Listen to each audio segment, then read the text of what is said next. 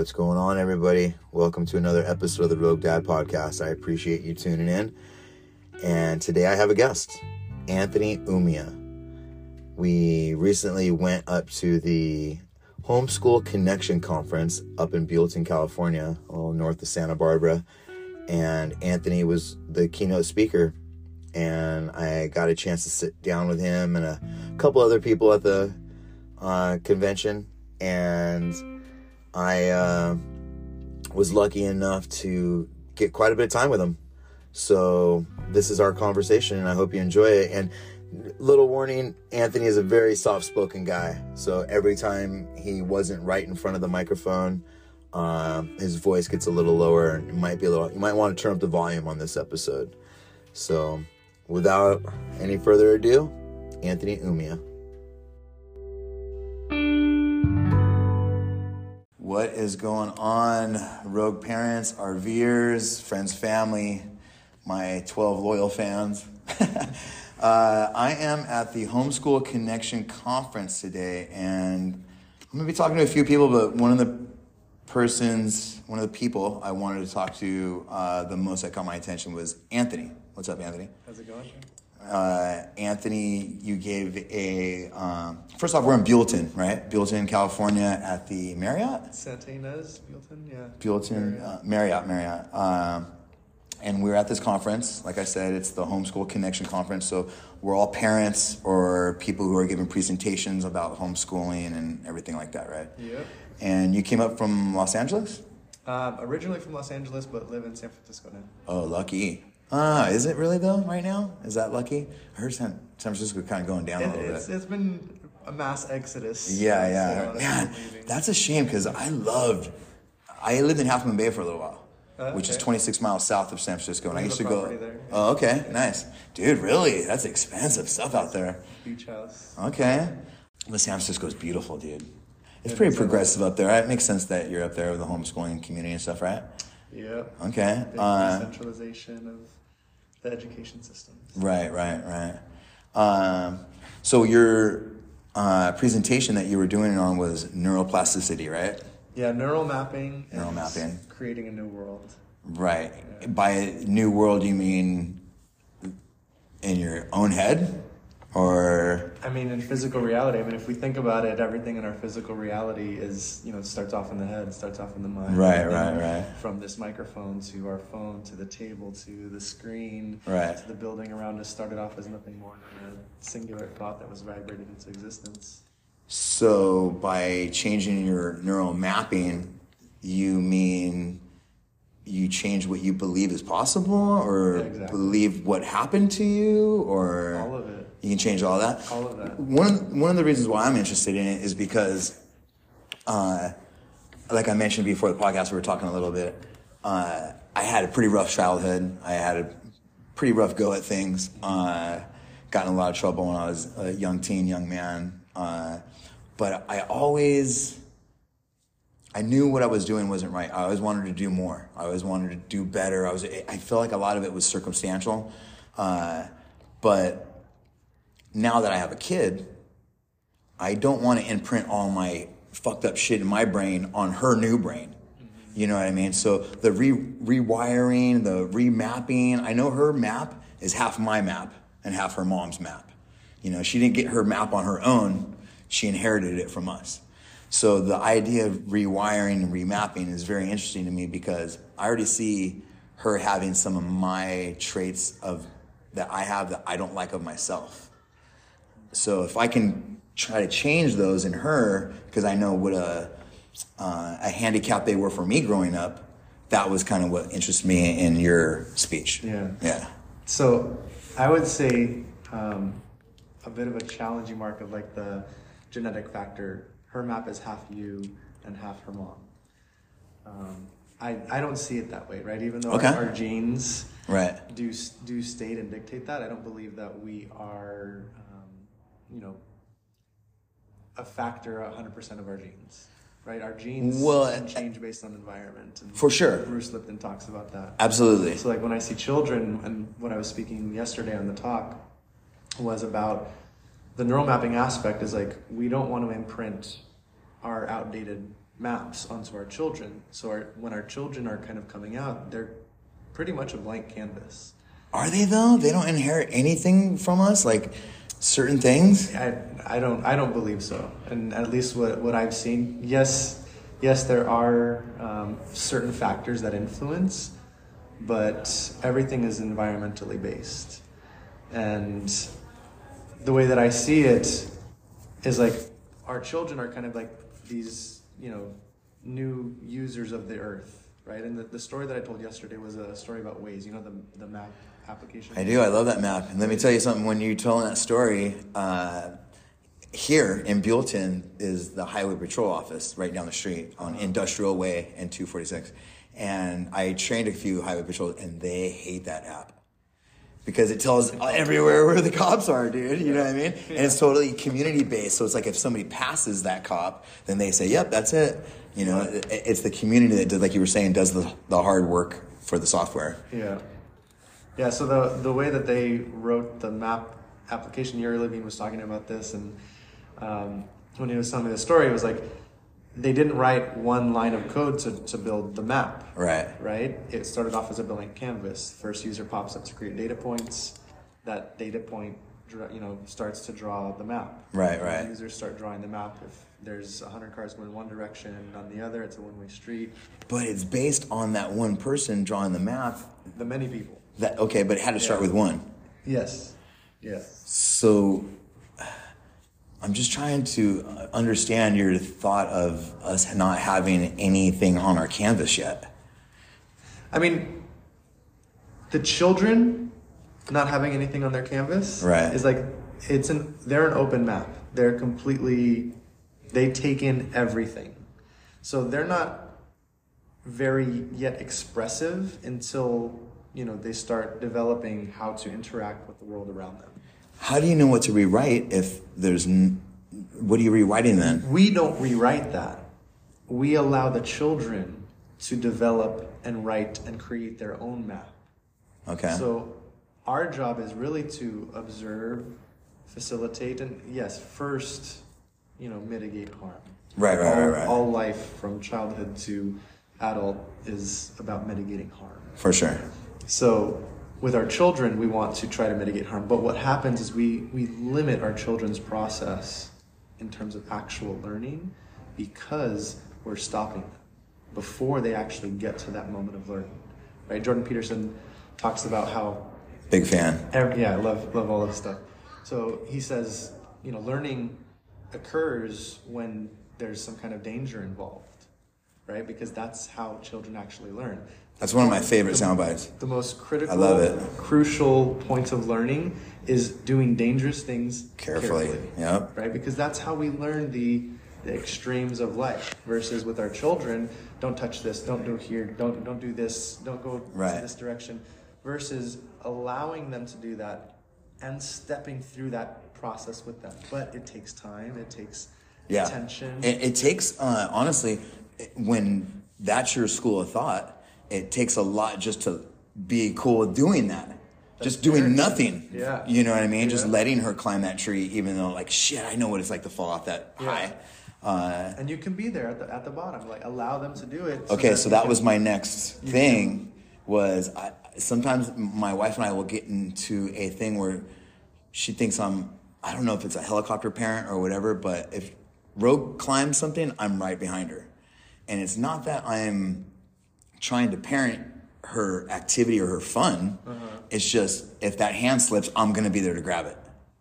Like she's a daredevil, like I was and I am still, uh, ninja warrior type shit.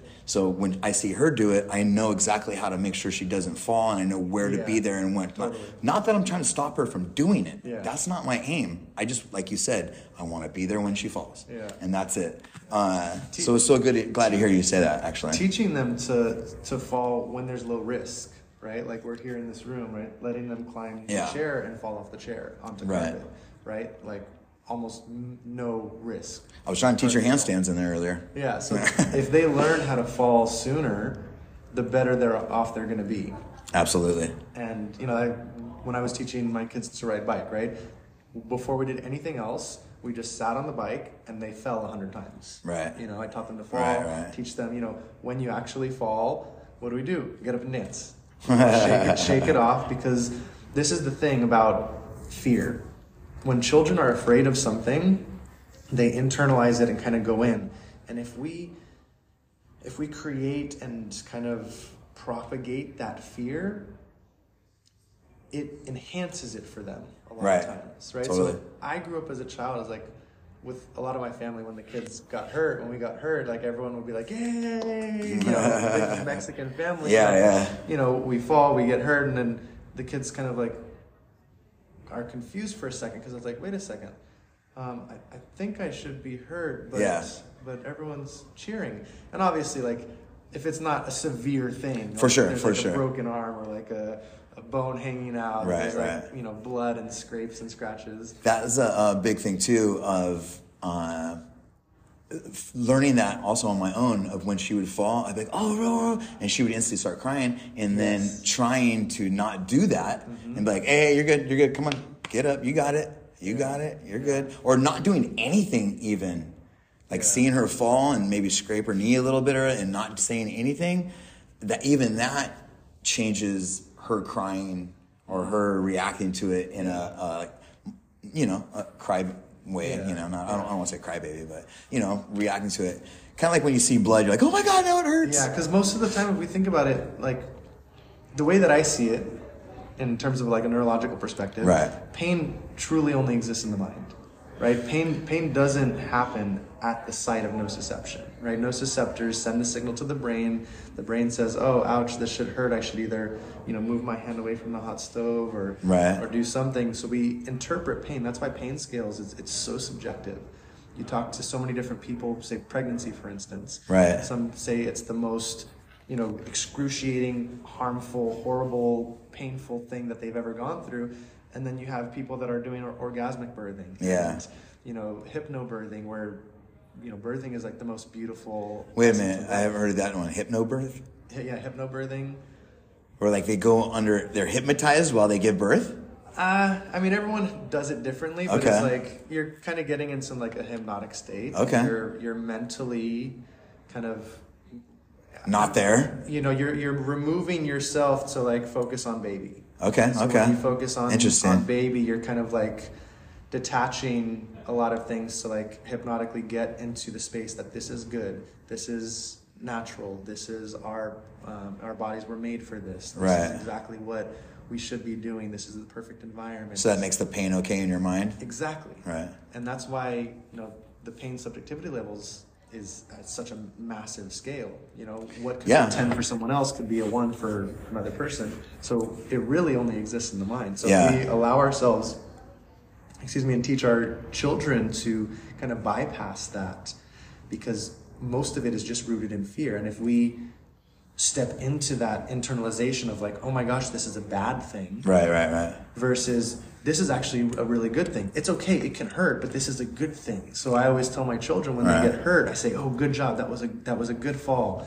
You know, good job. You you know, you caught yourself. So let's let's check it out. Let's look, see how it does." It changes their entire psyche. So this rewires them to not take the path of fear, rather the path of Right. like it's it's okay. It's gonna be okay. Well, because it, it is it is hard to be okay with letting your kid get hurt. Yeah. Because down in a going to. nutshell, they're going to, but that's what it is when all you've ever been taught is, "Oh, are you okay?" Yeah. So it, it, it is good to know that we're not. I'm not messing my kid up by doing that, making them stronger. You and know. it's yeah, it's something like there's extremes to everything, right? So we don't want to completely um, necessarily diminish the Right. pain. no, but like you saying good fall. Yeah. That's my big thing. Yeah. Is oh man, you rolled on that one good, or waiting pick. I saw you kind of not fall as bad as you could have, or whatever. That could have been worse. Good catch. Yeah. So that that was more along the lines of what I was relating to when you were saying that.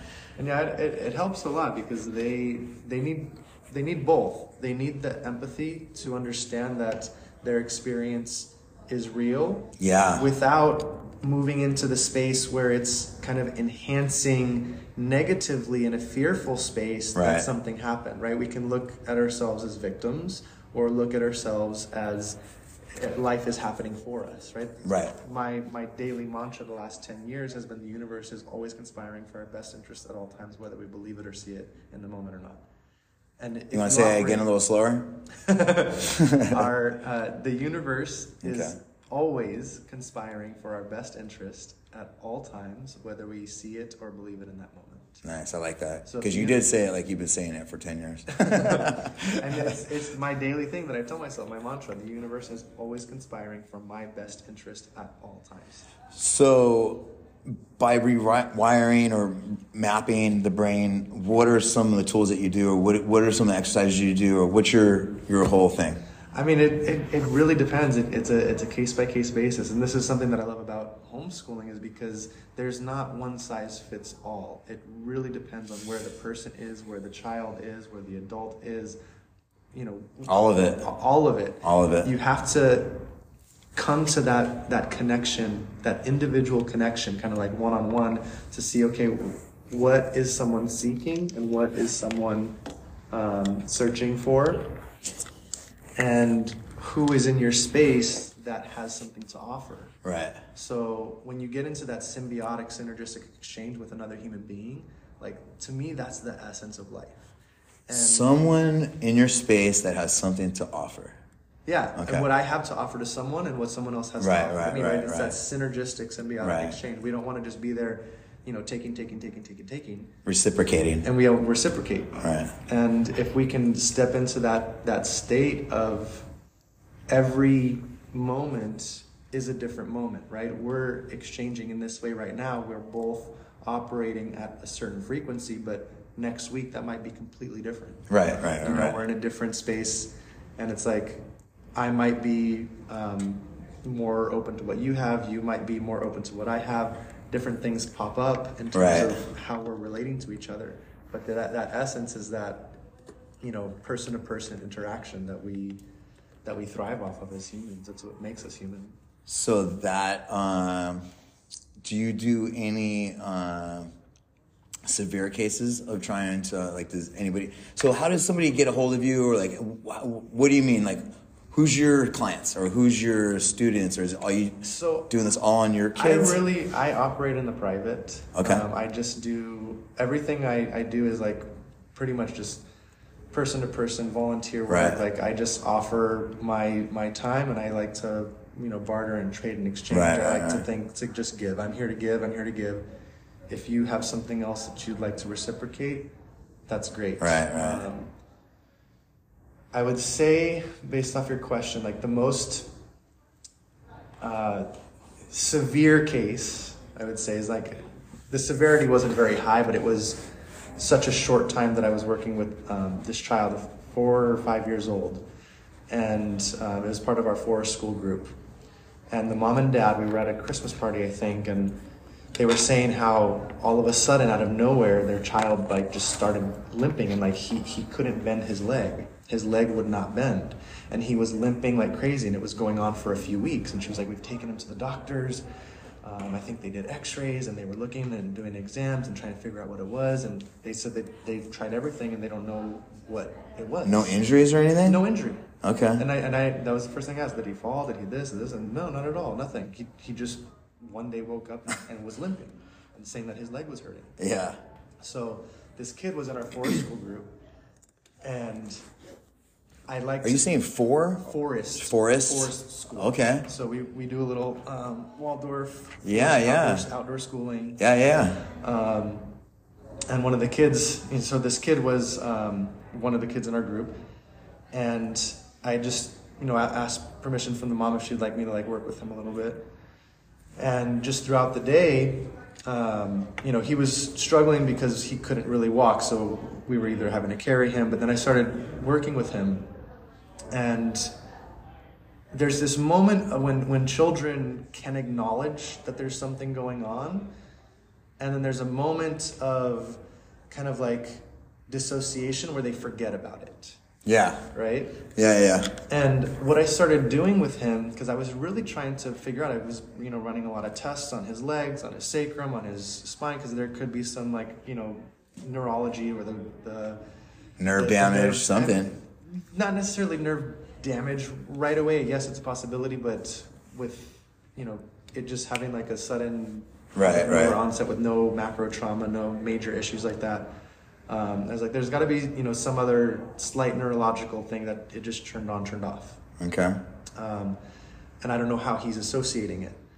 So he had trouble kind of like verbalizing anything about it. So I was like, okay, let me test his limits. Right. For me, life is all about kind of pushing the boundaries because pushing the boundaries is actually going to check. Hey, where, where does this cup actually end? You know, why why is the water being held there?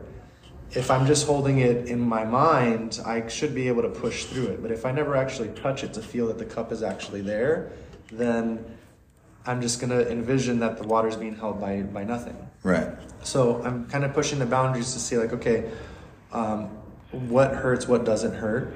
Um, when can he bend his knee? When can't he bend his knee? Then I put him in different scenarios. Okay, so we started. I started doing things like on rocks. I started, you know, holding him where he would keep it locked. But then if I was assisting him and we were um, like bending down together, he would bend his knee if I'm holding his weight. So then I started helping him like jump from rock to rock. And all of a sudden he's moving, like as if nothing happened. I'm holding him the whole time. Right. But then the second I let go of him, he reverts back to it. So, there was- like abandonment issues or something, or it, it could. I don't know about abandonment, but there's some kind of like support or something Right. happen where there's like he feels that he needs something else to ground in. Right, So right. I did my best to try to neurologically associate that he has that power within him. The the thing that totally made it disappear was I start I, I did a little dinosaur walk with him. so I said like a little T Rex arms. I did a little dinosaur walk. and I said, okay, and I did it with all the kids. right. Um, so I had I had everyone like turn into their favorite dinosaur, and I had them walk forward, I had them walk to the side, I had them walk backwards, and all of a sudden he became a dinosaur, Right. and he started doing the dinosaur walk, and the limp went away, Okay. right? And then so that that day, um, I saw him progress like Right. instantly. Right. Right. And then I get a text from the mom the next morning. She's like, I don't know what you did, but it's like, it's totally gone. Man. And it's like, I really didn't do much other than help to pay attention to what's actually happening here. Right. I don't even need to know what's actually happening because his body knows. And if I can try to tap into where his body has a boundary or a block, could be mental, could be, you know, physical and neurological, but he's the only one and his body is the only thing that actually knows Yeah. how to get around that and how to facilitate healing in that space. Right, right. There's uh that's an interesting thing too. I I know you don't know this a lot about me, but I have uh like a, a fitness background. I did a lot of fitness. I did a lot of I think you said. went to school for that. Yeah. Uh, never finished. I want to make that clear. I didn't finish school. But that's what I was going to school for. Uh, but uh, that's I think that's one of the things that helps me more than anything in being a parent. Because I'm 47. I'm a new dad. My daughter's five. So I was well into my 40, not well, but 42 when I had Rogue. Uh, 40 when we got married. Like I, I was a late bloomer to all of this. So the homeschooling thing is really hard for me. It's really hard for me, uh, especially because this weekend, or, or this week, I keep thinking it's a weekend. Uh, too. yeah. Uh, this has been the first experience I've had seeing my kid around other kids for longer than an hour at the park. Like, unfortunately, being homeschooled, she doesn't have a lot of friends. She doesn't have a lot of interactions with other kids. Yeah. Uh, than her cousin and maybe like a couple family friends that she sees regularly. And that breaks my heart because some of my coolest memories were at school. That's a really hard thing for me to come to grasp with is that she's going to miss out on a lot of that stuff. But at the same time, we're able to give her attention that nobody else can give her. I'm able to do things with her that no, my parents never did with me. I'm, I'm already two years better than what my dad did. He left when I was three. I- Like, I'm already doing it different than he did. Uh, Good, good. So, yeah, yeah, totally, man. Uh, Thank you. But the uh, it's it's a really really hard thing to grasp when you're from the old school, and it's you you were taught that way forever, and now there's relatively i don't want to say homeschooling is new because they were doing that when i was a kid but it was very very far and few between when i was a kid there's like maybe two kids in the neighborhood and they were siblings uh, and it's it really is hard to come to grasp with a lot of these things but my point in saying that um, being around other kids and rogue for a longer period of time seeing her interact and seeing other homeschool kids it's unfortunately made me aware of there's things going on with my kid that I didn't understand. Uh, and I that's where I was thinking she inherited some of those things from me, and I'm starting to see them surface. And I, I talked to my wife about it, and she was saying like, "Yeah, no shit, I've been telling you this, but." There's, it's not that I didn't want to know. I just wasn't picking up on the signs. I guess, like Yeah. they, to me, the thing she was doing was funny, but I didn't have anything else to compare it to. Yeah. Uh, so like she hums when she walks. I found out my wife did some research on that that like she's just trying to cut out the clatter in her head and focus and concentrate. And I've seen a couple other kids here kind of along the same lines. And it, this has been a, uh, I guess it's a good thing and bad thing because now I know there is something to work on where I didn't know there was something before. I just thought it was my eccentric, funny kid. And I know that in society, there's certain ways to behave, and there's certain things that you you want a person to do, like no outburst, uh, you know, being nice to other kids and that type of stuff. That I, I haven't seen it. This is the first time I'm seeing this. So. From what I've been seeing, she's like thriving in this. No, no, no. I hear you, but she tried to take toys from kids. Like, there's some things I know you saw her on the dance floor, and she's a she's a savage. Like, and that was my thing too about remapping and doing everything. I feel like the things that she got from me is what is making her react the way she is in certain situations. Like, I, I was an angry kid. You know, I did fighting, MMA, all this stuff, uh, and I'm just getting better as an adult. Be- honestly, because of her, I didn't have to be better. I was a bachelor. I didn't have to be good for anybody. That's that, I, and it sounds shitty, and I know it sounded shitty coming out of my mouth right now. I just heard myself say it, but it's true. I didn't have anybody to take care of but myself and my dog. Yeah. So I lived a very selfish life. A very uh, selfish is the only word I can think of. So now, because I have a kid and I know the way I was behaving and why I'm behaving these ways aren't right, I want to change that cycle for her. But I'm worried that she was born with some of it. And that's my remapping thing. I want to get those things out of her. Her quick to anger, her quick to leaving situations. Like, I was an outgoing kid until I started getting in trouble. And now I'm that weird adult that wants to sit by himself, but really wants to go over there and talk to people. Uh-huh. But, and I see that with her. Like, I, in the room with all the kids, she wants to go play. But when we get there, she's off in the corner by herself.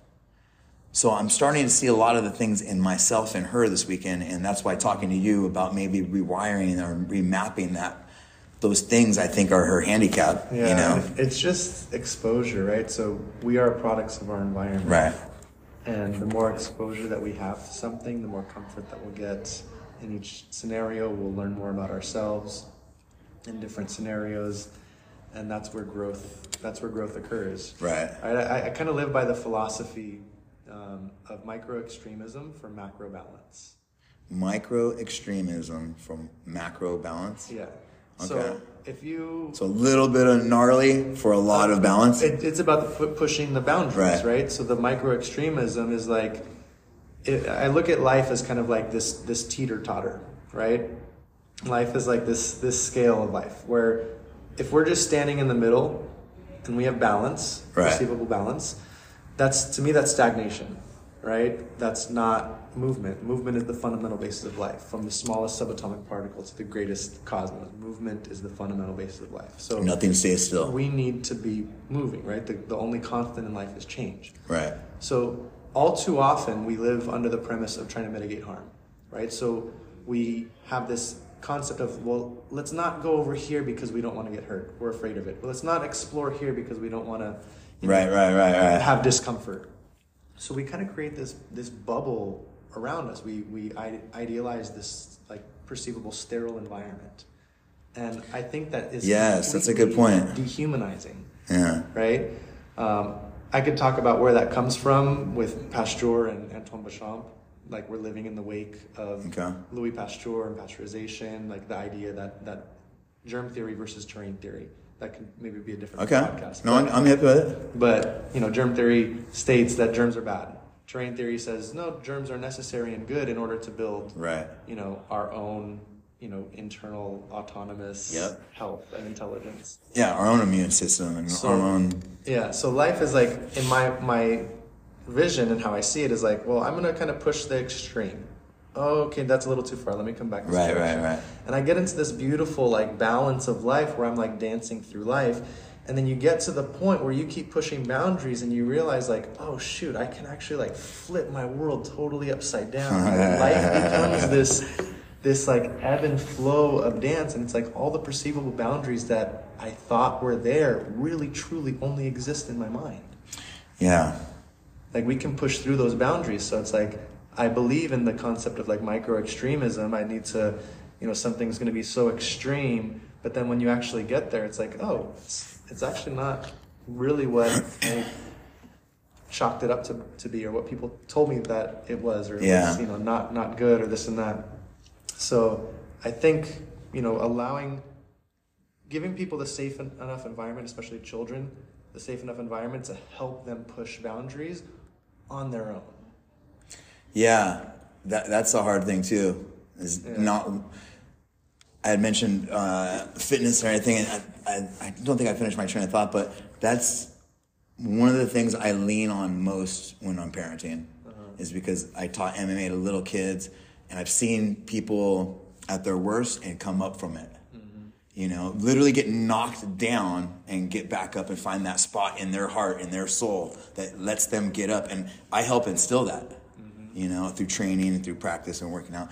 And I lean on my trainer hat so much because, like you just said, um, like, oh man, what was it? Allowing them to, uh, that last thing you just said, the way you put it Allowing them to explore and push their boundaries. push the boundaries Yeah. push the boundaries and explore and in, in that hurt explore the pain explore like gotta go you know. I mean, you got to go deep Yeah. you Don't got to go deep it. into it to know how far you can push it you know what i mean like you were saying how the pain levels like i people can't understand why i can get punched in the face and just like oh not that big of a deal you know but if i get kicked in the shin that's a big deal you know, I know the average person doesn't know that, but there are definitely pain levels, man. Oh, yeah. There's definitely levels to like getting hurt. Yeah. Uh, but yeah, the uh, the other thing I wanted to talk to you about too. I mean, not that we're done with this, but uh, the sustainable community farm thing that you wanted to do. Uh-huh.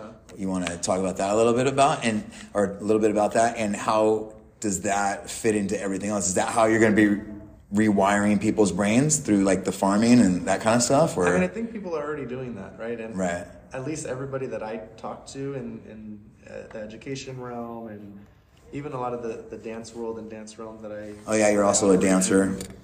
um, in our holistic wellness paradigm. Like Right. everyone has the same ideologies, and the patterns that I see is us returning back to our roots, like returning back to what it means to be human. We've gone so far into this capitalistic, consumeristic, corporatism world. It's bad. That is just tech driven, and I understand tech is a great thing to get information and to get Right. data and to learn and to amass knowledge, but that's all cerebral. That's all here. We've lost so much of touch of reality of what it actually means to be human through movement and how there's healing in movement. There are so many modalities that that we can utilize. Anything from you know yoga, dance, uh, even sound healing. Right, sound healing is movement, like vibrating the energy and the sound waves around us. Right now, my chick just kind of got a little tingle Yeah. by you saying sound movement. my wife's all into that too. The sound baths and stuff. She Like, she does that. She does mushrooms retreats with girls out in Venice, and they do sound baths and stuff. Uh, yeah. yeah, it's like it's tapping into that that space where we have to feel what it means to be human. What is our essence? What is it that we're actually doing? And I think naturally it only goes to one space, which is you know rewiring how we think because we.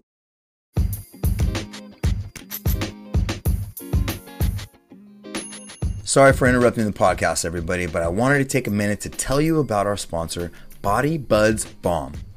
Body Budz is a THC, that's right, THC infused balm that's made with just four ingredients.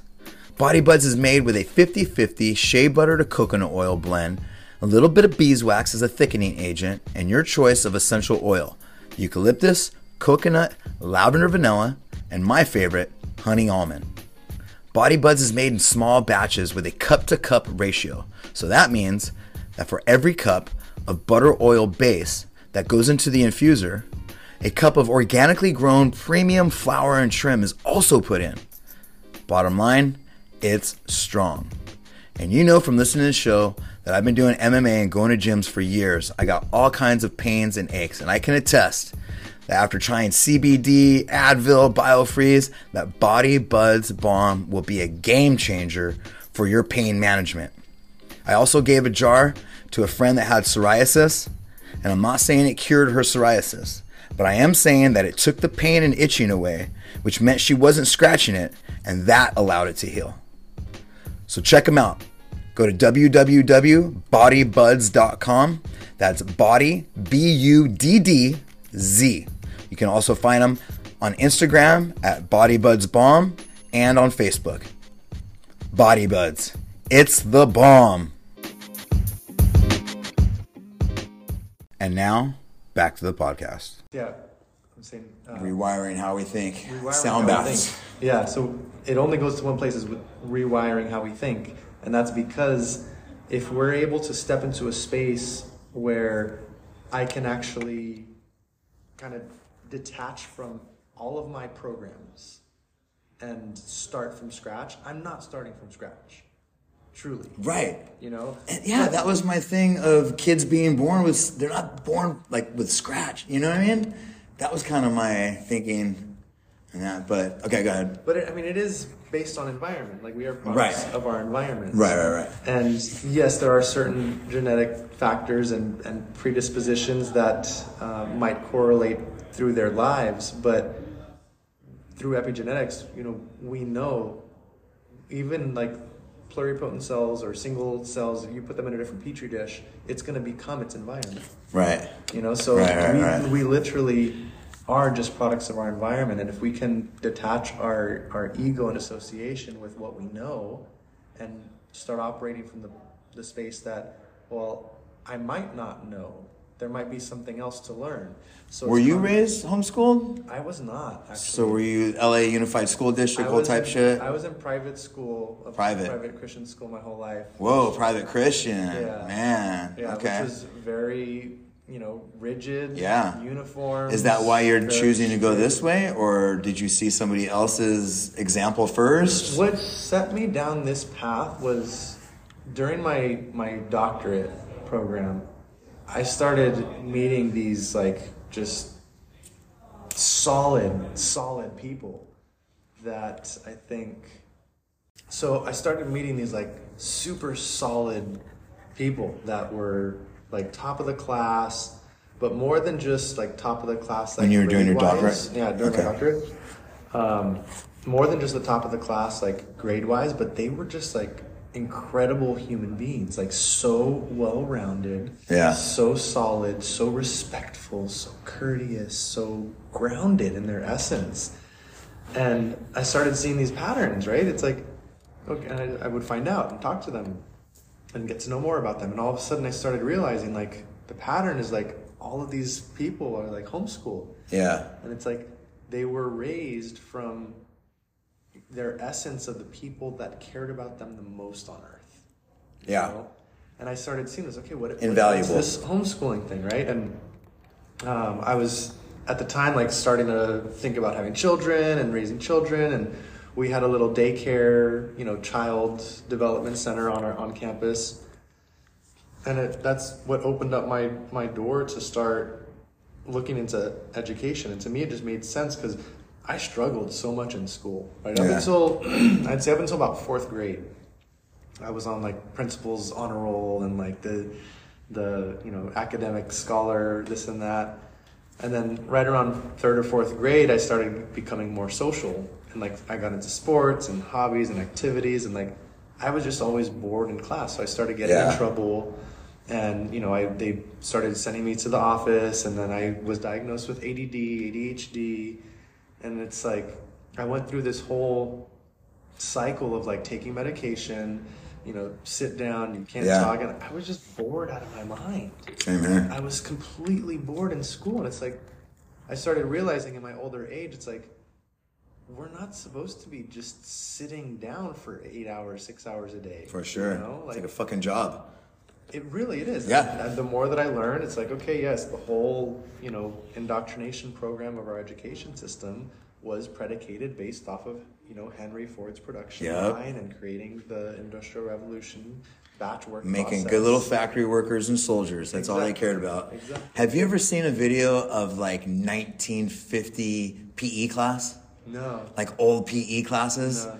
Dude, they like stand on their number. They're all wearing shorts and they're all thin. There's not a heavy kid in the class. Like they're all, and their basic stuff was, it looked like military. Yeah. They had to run, jump over a wall, monkey bars, crawl under something. You know, it's gnarly. I was like, man, they're breeding soldiers from like elementary school. Yeah.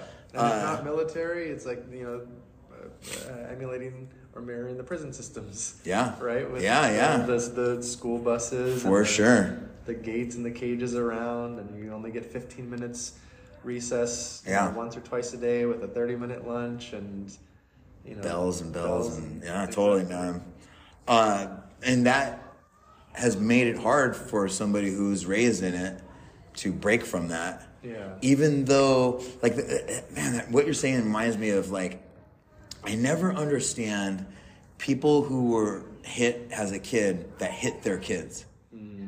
To me, that is just so foreign to me that you know how horrible it was to you. You know the damage it still is doing to you.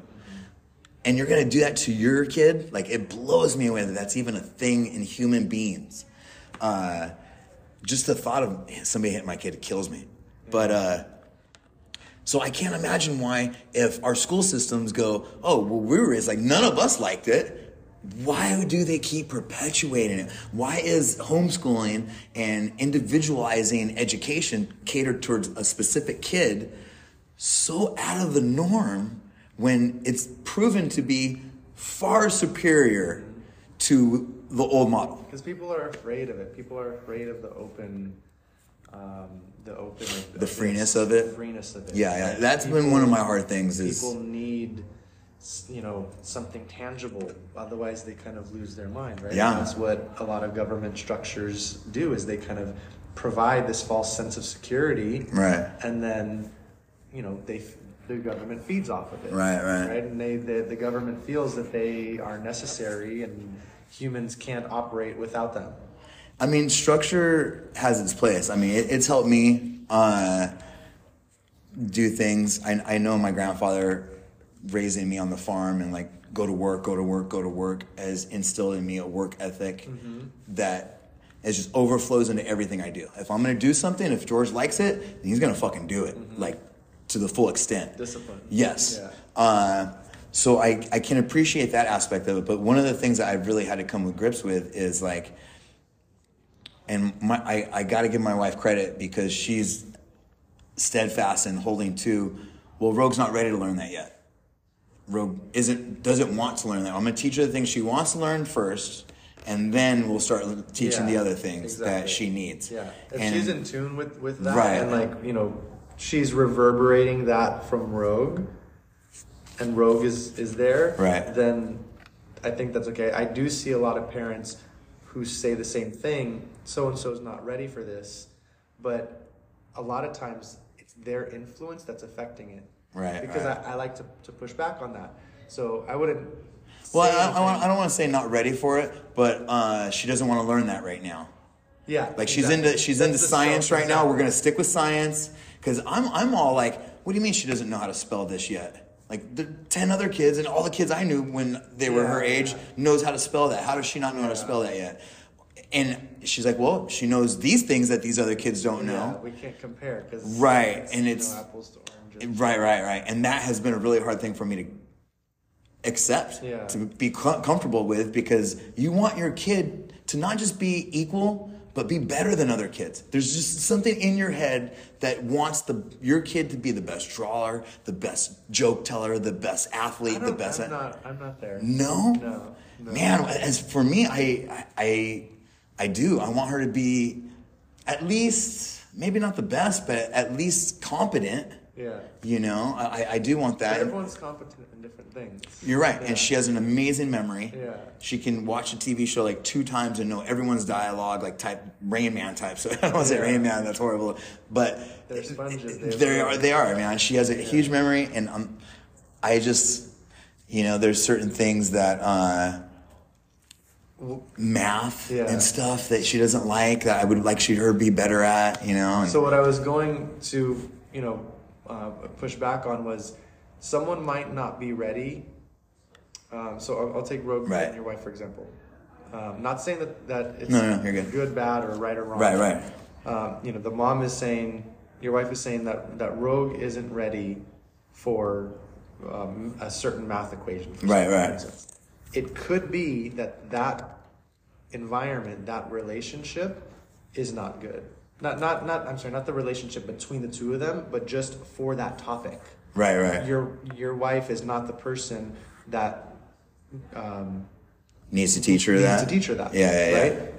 Say you put her in a, in a different position, Right. different scenario, different environment with someone else who has a different understanding of this same exact math problem, Right. um, hypothetically speaking, and all of a sudden she she's ready, right? So I don't look at readiness as like a time factor or an age factor. It's it's completely an energetic factor, right? Right, right. Yes, time could be as well, but time is always like on the scale of you know flux. We're constantly moving forward in Yeah. time, and I really think it's more than just time, but it's actually the environment. For sure. So being able to understand, like truly understanding the self-directed learning process and helping our children to understand that. Like, Yeah. yes, you might want not want to do this right now, but you can always try it later on, or you can always, you know, try it first, see how you like it, right? That was something I did in my talk yesterday was uh, with my kids. How many do you in terms of have? Eating, two, Two? four and six. Boys, Uh, girls? Two boys. Okay. Yeah, Gio and Leo. Okay. Yeah, and uh, I always operate on the, you know, let's try it because they kids are always going to say, oh, I don't like this, or oh, this is gross, or oh, I don't want this. But a lot of times it's just because they want their own autonomy. They want to be able to choose. And you know, when presented in a society that is like sugar driven, candy driven, you know, this and that, a lot of kids don't eat healthy. And I hear so many parents saying, "Well, my kids won't eat this, and my kids don't eat this." Well, okay, one, are you eating that way? And then two, are you helping to facilitate to make it engaging? Right. Because it's our job to facilitate an engaging environment to show the children. My kids, like, 80% of our, our diet is like, you know, veggies and fruits and, you know, whole, whole foods. Right. And As it should be. yeah, they're eating that. They and they love it. Broccoli and cauliflower and eggplant and cucumbers and tomatoes and like they eat all of it and they love it and they ask for it and we go to the store and celery they eat they love to eat celery by itself and You're lucky. celery. But no, I mean it takes work. It does, it does. we have to set the environment and and not listen to our children's you know fears when they don't know something right? Anytime that we try a new food and they say i don't want to try it i say well let's try it. If you don't like it you can go spit it out this gives them the autonomy Spit it out. I'm gonna have to use that one Yeah. because I've done the exact same thing. I've been like, okay, well, let's just try it. Yeah. I know you don't. you- You're saying you don't like it, but you've never had it. Yeah. So you don't know that you don't like it. Yeah. And uh, I, I think I'm gonna start throwing out the option of if you don't like it, you can spit it out. Exactly. Yeah, because they, they want to they want to have their autonomy. Right. It's, it's our job to give them that autonomy. Yes, it is your choice, but if you're limiting yourself, that's going to diminish their experience. Our job is to help them gain more experience. That way, they can really learn knowledge through the the assessing of their own data. Right, If right, they right. don't get the data, It's not influence. it's not yeah they, they can't actually relate data. to it it's it's only in their mind Right. so i always say if you don't like it you can spit it out you know yeah, I even tell her I'll be like, man, if you don't like it, you don't have to eat it, but just try it. yeah But I think the spitting it out because I, I found that you have to do. There's little nuances of twist of like getting her to do things. One thing my wife has uh, put me up on. I, I wish she would follow it more too, and we're gonna get in trouble for saying that. But is giving her options. Yeah. Like, oh, you don't want to wear these? Well, you can pick this one or this one. Yes, exactly. You know, and she's her doing that, showing me it. It's helped me with dealing with Rogue. Uh, I just wish Teresa was go back to doing that with her. yeah, it's Man, I- always like two, two or three options, and like I, I like to operate first on like, can they create something from their own? Do they have an idea on their own? If they don't, then we can offer options based off of what we think might be best. Right, right, right. Knowing that it's not my way or the highway, you know. Yeah, yeah, I that's, give my dad, uh, I give my dad a lot of shit about this because I always grew up with the saying, "Do as I say, not as I do," and it's like he would always say something that he thinks would be the best, but he didn't follow his own advice. So I was always like, well, but then why why would I do it? Yeah, yeah, totally. Not, if you're not doing it. Are you hip to uh, Bluey, the cartoon Bluey? Oh, I've I've I heard of It's that. an Australian blue heeler. It's a, a cartoon about a Yeah. dog. She's a girl. It's uh her and her sister. Uh-huh. But the dad says, um, they go, why do we have to do it? Because he's telling her to do something. I think brush her teeth or something. And he says, because I'm bigger than you.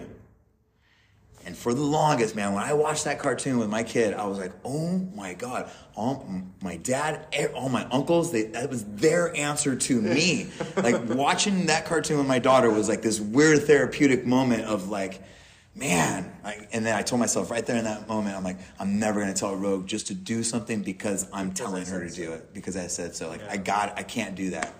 Uh, have you ever read the book, uh, Parenting from the Inside Out? I don't think so. no. So it, it's all about understanding why your parents did things to you and helping you figure out why you might be doing them to your kids, you know, type thing. Uh, but it was a very good book, man. I highly recommend it if you. Uh, didn't- but it's kind of about that. That's kind of what started this whole path of me trying to rewire my legacy Yeah. like my my bloodline. I know. Uh, I feel like it's in her temper, most of all, that she gets from me. Uh, but my wife's Mexican, so it could be her too. I don't know about that one, but uh, yeah. And Do we you? can, we can teach them like you know going going through that to not you know to to feel it without necessarily expressing it all the time. Do you have any advice having, on- also having an environment where they can express it, like letting them know there are certain places where you can express these certain feelings, but I've I've found that through talking it out with them, it it helps immensely. You know, like Yeah, nine times out of ten, it kind of is able to diminish it, especially if you can bring you know a little humor to it. That's and- my uh, and like my forte, my mo. you know you uh, you match with them a lot of times, and it, it depends. Like their their reality or their experience a lot of times um, is is their reality, but it can be very grossly misperceived based off of actual reality of what's going on, right? So, for instance, my partner was telling me driving back of the four kids um, that one of the kids dropped a tomato and the other kid started like screaming and yelling and like all of this stuff. And it's like what happened? Like did someone get punched? And was there like an, an eye gouge or did someone Because the tomato was everywhere, and then um, or just because of the scream. Because the there was a scream Okay, she okay. was crying so they were screaming and it was like well that's not something to really be screaming about Right, right, right, right. so we can kind of help facilitate our children to understand a certain expression doesn't need to be this big of an expression for all of the things when there's something that doesn't go your way. Right. Yeah, yeah. Everything's so dramatic when Exactly. you're a kid. Yeah, so I try to diminish, you know, I still acknowledge and, and empathize with them, Right. diminish the extreme behavior to say, hey, that, that's not Chill that's out. not necessary. Yeah. right? You you are okay right now. Okay, and helping them to understand that they are in a safe space. They are okay. Because the more that they can realize that they truly are in a safe space, especially with an attached um, you know, a healthy attachment with a parent or a grandparent or someone who is a, a significant um, adult in their life, caregiver. Understand first that they're in a safe environment. then learn to assess what is the actual scale of harm. What is actually occurring? So we talk to them and ask what what do you feel? Are you hurt? Can you show me where it hurts? Because again with kids they have trouble um, really explaining where it hurts because a lot of the times it's just Yeah. in their mind they create this pattern and if we perpetuate that and, and propagate that it's going to become more and more real and it's going to then become a disservice for them Right, right, right. Because then it becomes the way they think all the time. Exactly. So, like for instance, like um, the thing that pops up right now is is the the kid that's limping, right? Right. That's a pretty you know major thing where it looks like something's severely wrong with him, but I just when you told that story afterwards, I was like, I feel like his dad probably pushed him off a swing or something. Like didn't catch him on the swing or accidentally off a slide or something. Something playful. Like cause just you holding him, taking that away. I feel like somebody dropped him or something. You know, like something. That was my diagnosis. I mean, yeah, they both of the parents they were both there. They both said they have no idea where it came from. It just like it just happened. Maybe it happened a long time ago and it's baby and it's just coming out.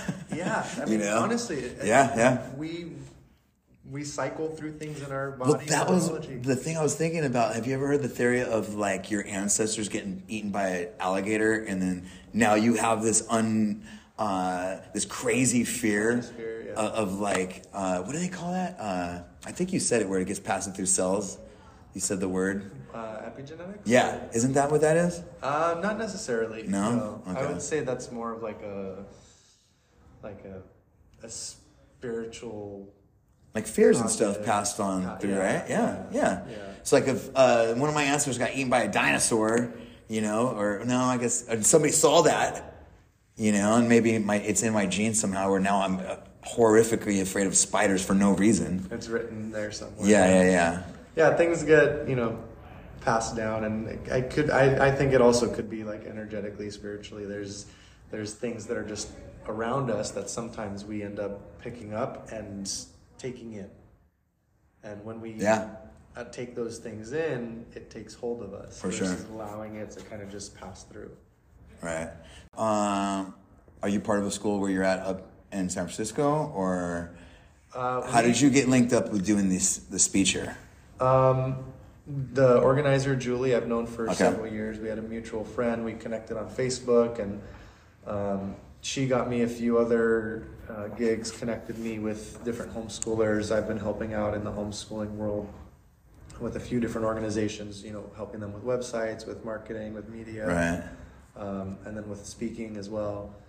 So that's kind of how I got tied into Right, right. into all of this, and we just connected really well. And you know, Julie's an amazing, you know, Yeah. uh, freedom fighter and lover, and you know, just wants good for the children. And she's been doing, you know, homeschooling since I think her oldest is sixteen or or seventeen. Okay. So she's been doing it since the beginning, and she's been putting up a, a good fight. Yeah. you know, especially in San Francisco area. Uh, the I was I was wondering too. I wonder if there's any families that have one kid homeschool and one kid not. It's got to be somewhere, right? Maybe depending on age, yeah. I, I don't know. Right. I can't say too many that I or I can't, Right. I can't say any that I would know offhand. Um, I would imagine if if you're homeschooling or doing alternative education, it's you know because of a lifestyle, Yeah. of, of a belief of you have a better possible Right, right, right. outcome. Well, I, I was wondering that because I was wondering if it's ever up to the kid. Like, Oh, what if they yeah, don't want to be homeschooled? You know what I mean? I know I know parents that, that give that option. Okay. Um, at what age? Usually that's going to happen. I think like around Teenage years. Yeah, yeah. type. Do you have a recommendation on like when to start? Like, I mean, or when to ever let them go to public school, or do you think any of that's worthwhile? I mean, it, it really again is case by case basis. Right. Depends on your your family. Depends on the kid. Depends on everything. I everything's meant to work out the way that it's supposed to. Right. And you just have to make the best decisions based on the information given at the time. Yeah. I, There's a learning process. for myself, I'm I'm thinking like until high school. Yeah. just because I know man, that was so important to me, being able to uh, go on my own. Like Yeah. once you get your license, once you're 16 and going out into the world and everything, and I'm not home all the time, or even just your friends having licenses and cars. Yeah. And just tagging along. See, you can take the, the good things of what school has to offer and figure out a way to replicate that. You know, creating other systems, creating other um, options and opportunities for the children. right. Um, we have the same capacity, if not better, to be able to create some kind of option that will offer the same uh, benefits that school would. Yeah. I was thinking more about the relationships with other kids too, and like, yeah, just being able to go out there and figure it out on your own, you know? Yeah, but you can create that, Yeah. right? Like, you can create high school dances. You can create, you know, um, sports teams in your community. Yeah, you can you're right, you're right. You know, you can have a community center somewhere where you know the kids can have autonomy to go to this area or this park, or they can choose to go to an amusement park or go Yeah. somewhere with friends. You know. True, true.